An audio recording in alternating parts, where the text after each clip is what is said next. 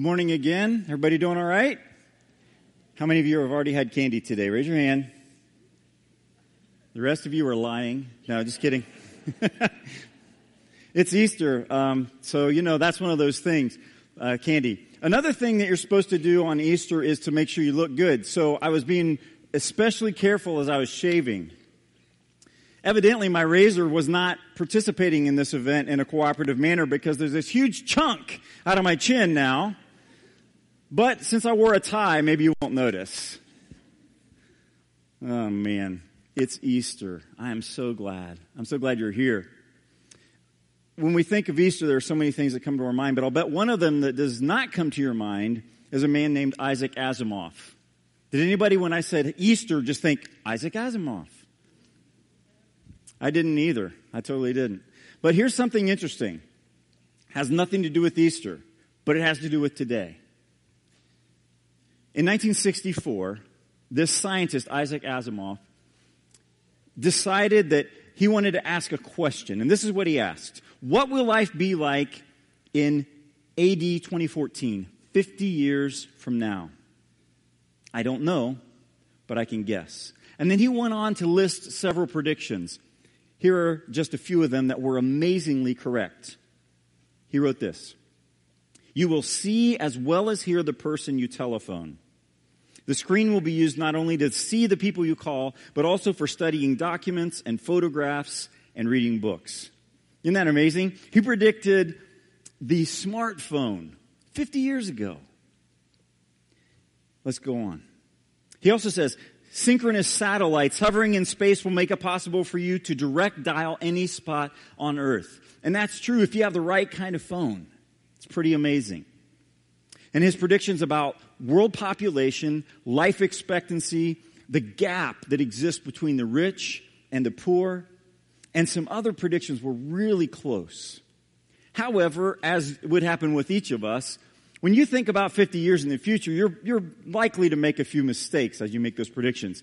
Listen to some other things he talked about. Remember the phone that he got so right? Here's what he said about that phone as he continues.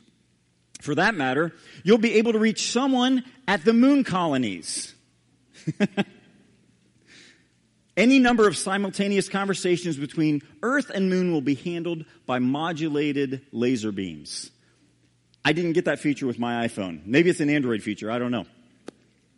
Regarding cars, he said, jets of compressed air will lift vehicles off the roads, which, among other things, will minimize paving problems. And bridges will be of less importance since cars will be capable of crossing water on their jets. Floating over potholes and creeks, sign me up for that, you know? That would be awesome. That must be a luxury a package that was not included with our car. I don't know. But as Asimov uh, predicted, this is what he said was the most important thing. He said this The most somber speculation I can make about AD 2014 is that in a society of, listen to this, enforced leisure, does that sound ironic to you? the most glorious single word in the vocabulary will have become, wait for it, work. Isn't that the most glorious word you can think of?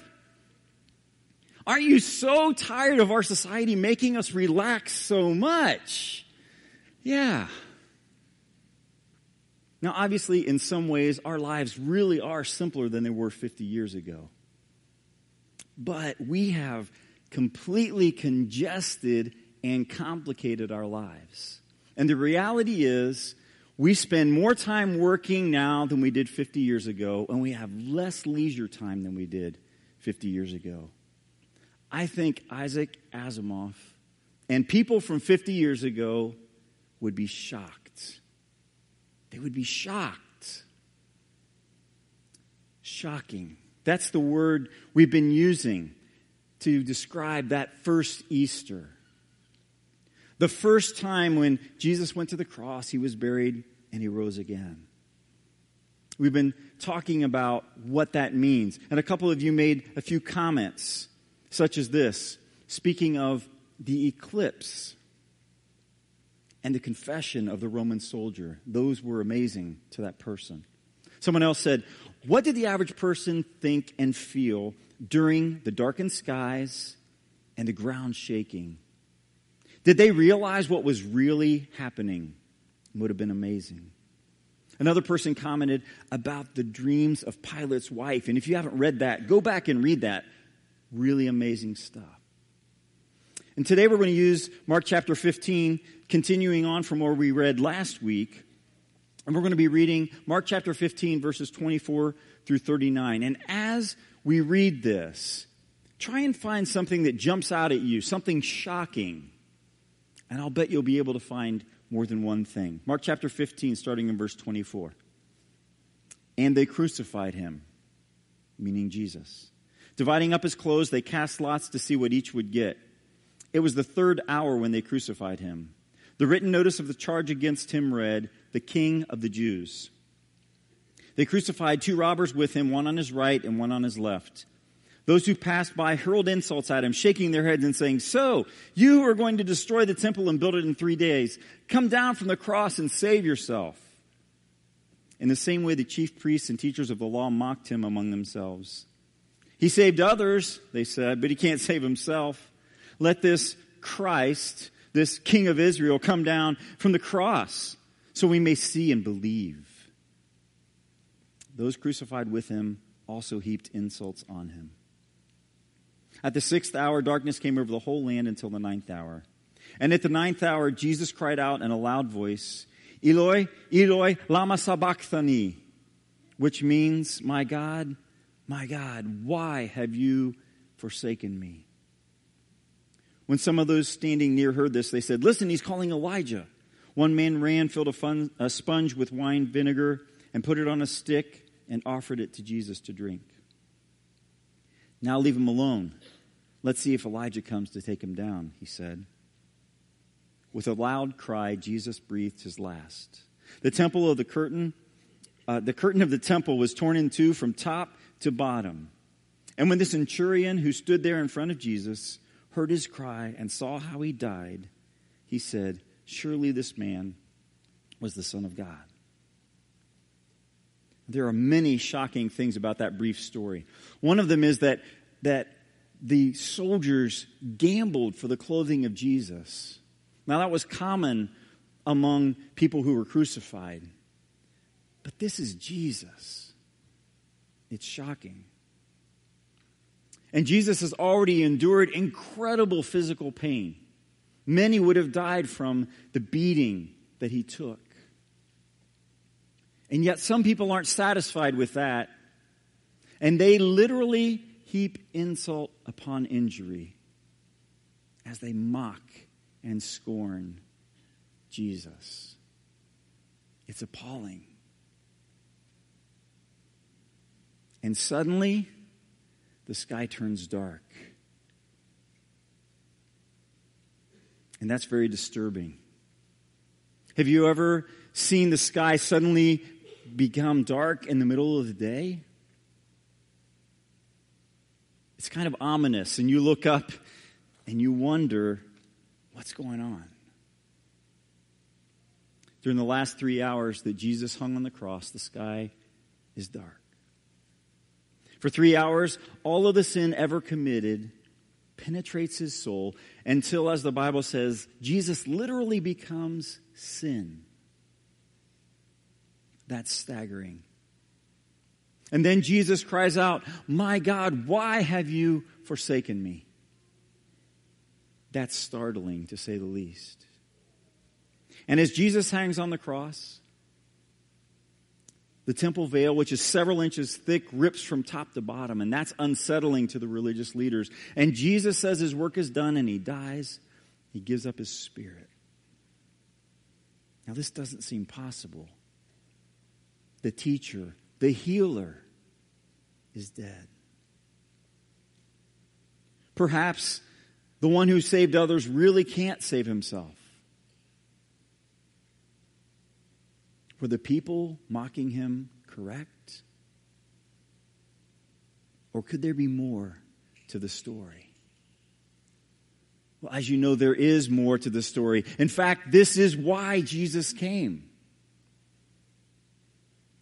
Angels announced at his birth that the Savior was born. And when Jesus was baptized and when he was transfigured on the mountain, the very voice of God the Father said, This is my son, and I am pleased with the mission that he has. And earlier in the book of Mark, the disciples were asked by Jesus, Who do people say that I am? They said, Well, Elijah or John the Baptist or one of the prophets. And Jesus says, What about you? Who do you say that I am? And Peter said, You are the Savior, the Christ, the Messiah. You are the Son of the living God. But as Jesus hangs on the cross, Peter's not there. There are no angels. And even God the Father has turned his face away from Jesus. And therefore, in a shocking declaration, a Roman soldier says, This man surely is the Son of God. Notice what Mark tells us about that soldier. He says, he stood facing Jesus. Don't miss that point. Face to face with Jesus, you see him differently than everyone in the crowd. Are you looking at him? Or are your eyes on something or someone else? Gaze into his eyes, look at his face, stand near, and try to be unimpressed. Looking at Jesus, you clearly see him as the Savior, the Son of God. This is all tied to a shocking point that we briefly mentioned earlier, but we want to dig into it for just a couple of minutes. It's one of our two main points today. Jesus cries out, My God, why have you turned your back on me? God the Father turns away from God the Son. That seems impossible. In fact, that makes us kind of uncomfortable. Jesus is quoting the words of Psalm 22, the first verse. But he doesn't say the words in the original Hebrew, which Jesus spoke. He says the words in Aramaic. Aramaic was the language of Jesus' home. It was the language his mother used when she said, Jesus, I love you. It was his heart language.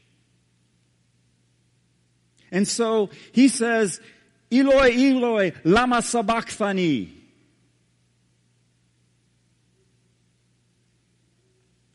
God, why have you turned your back on me?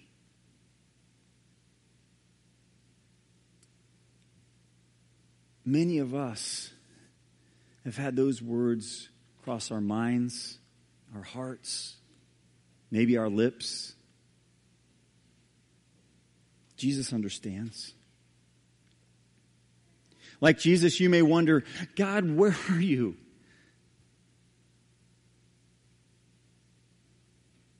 At the moment of, of Jesus' greatest need, the Father turns away. Why? Remember, Jesus took our sin. Again, Second Corinthians tells us he literally became sin in our place so that we could become the righteousness of God. And at that moment, when Jesus became sin, God the Father could not look upon him. He can't be around sin, so he had to turn his face away. And at that moment, that is the most scandalous thing that has ever happened in the history of the world. God is divided from God. Simultaneously, the temple curtain is divided.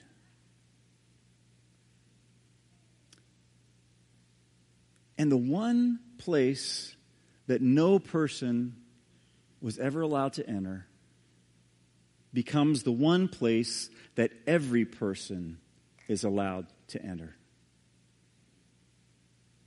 Jews, Gentiles, men, women, children, adults, slaves, free people, all are welcome into the presence of God because of the sacrifice of Jesus.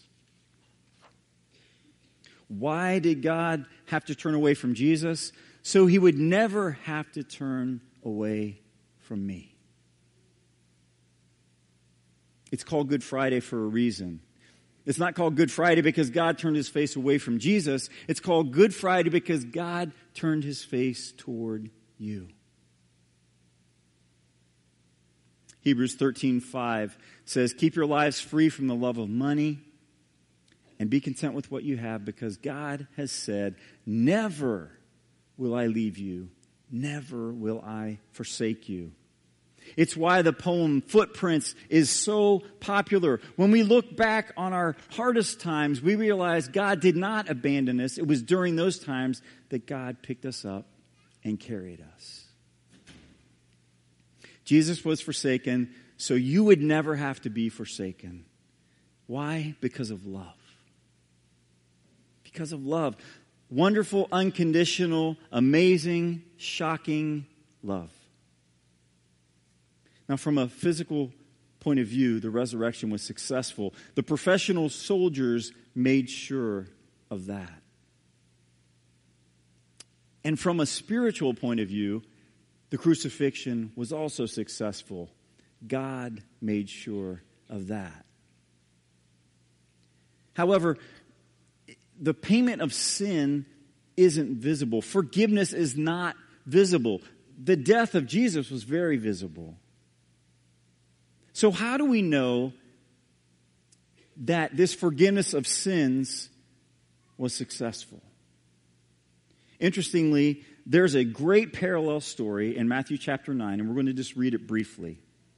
Matthew chapter 9 talks about the exact same idea. In Matthew chapter 9, starting in verse 2, some people brought to Jesus a man who was paralyzed. Seeing their faith, Jesus said to the paralyzed man, Be encouraged, my son, your sins are forgiven. But some of the teachers of the religious law said to themselves, That's blasphemy. Does he think he's God? Doesn't this sound familiar? Jesus knew what they were thinking, so he asked them, Why do you have such evil thoughts in your hearts? Is it easier to say your sins are forgiven or stand up and walk? So I will prove to you that the Son of Man has the authority on earth to forgive sins. Then Jesus turned to the paralyzed man and said, Stand up pick up your mat, and go home. and the man jumped up and went home. In this story, Jesus announced that a paralyzed man's sins were forgiven, and then he proved it by using power to heal him. Our story is the same. And it's our second main point for the day. On Friday, Jesus forgave our sins. And on Sunday, Jesus proved it. Amen? so now we can jump up and we can go home to God. The power that raised Jesus from the dead is the power that forgives our sin. And that power is shocking and mystifying and wonderful. It's why Easter Sunday should be celebrated every day of our lives. And as you know, the story of Easter deserves to be told and retold. And so let's read briefly from Matthew chapter 28. What happened that Sunday morning so many years ago? Shocking events. Matthew chapter 28. After the Sabbath at dawn on the first day of the week, Mary Magdalene and the other Mary went to look at the tomb. There was a violent earthquake, for the angel of the Lord came down from heaven and going to the tomb, rolled back the stone and sat on it. His appearance was like lightning, and his clothes were white as snow. The guards were so afraid of him that they shook and became like dead men. The angel said to the women, Do not be afraid, for I know you are looking for Jesus who was crucified. He is not here, he is risen, just as he said. Come and see the place where he lay. Then go quickly and tell his disciples, He is risen from the dead and is going ahead of you into Galilee. There you will see him. Now I have told you. So the women hurried away from the, hurried away from the tomb afraid yet filled with joy, and ran to tell his disciples. Suddenly, Jesus met them. Greetings, he said. They came to him and clasped his feet and worshiped him.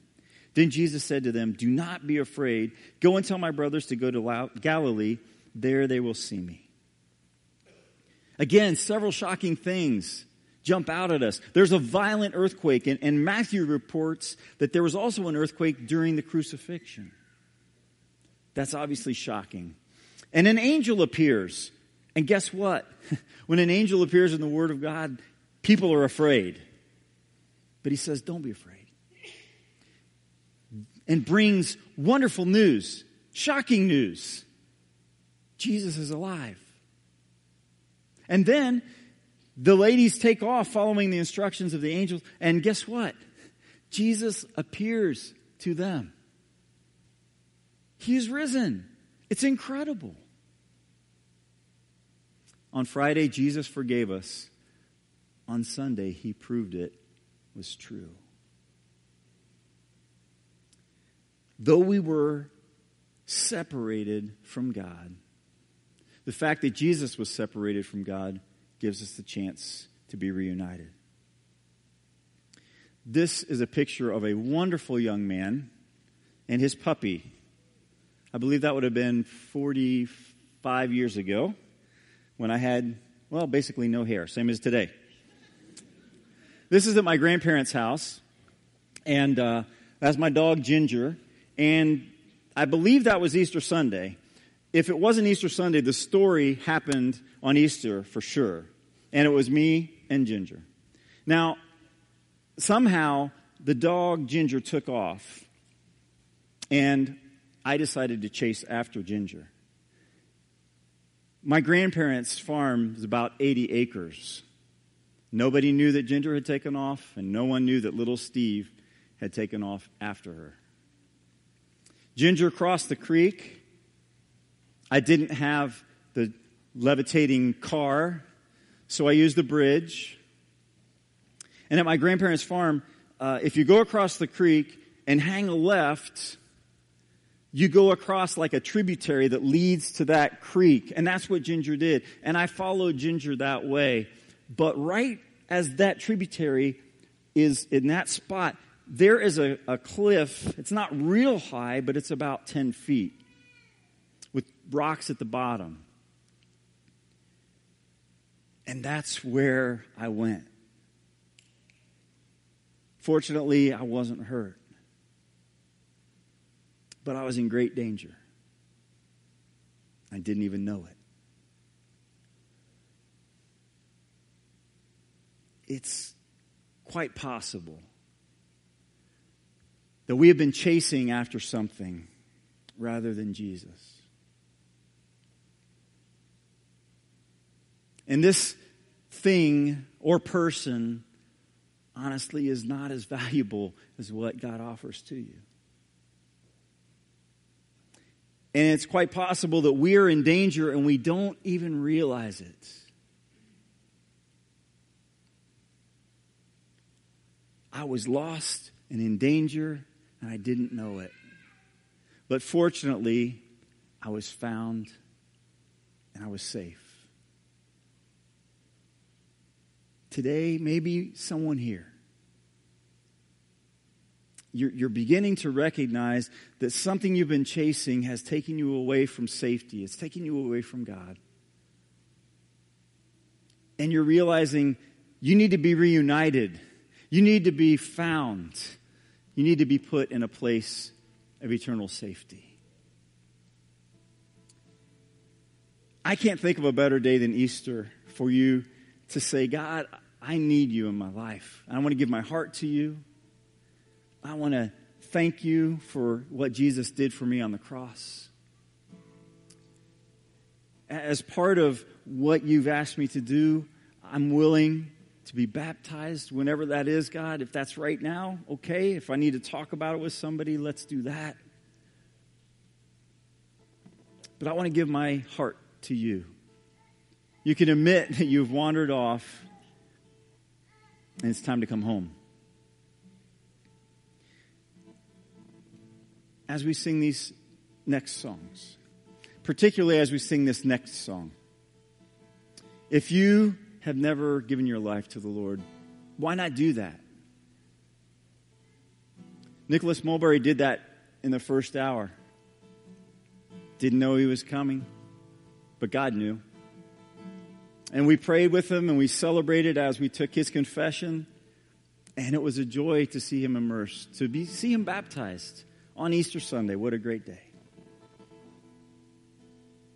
If God's calling you, today's a real good day. Today's a real good day. On Friday, Jesus gave you the opportunity to be forgiven. And on Sunday, he proved it could happen. Let's stand and sing and give praise to God.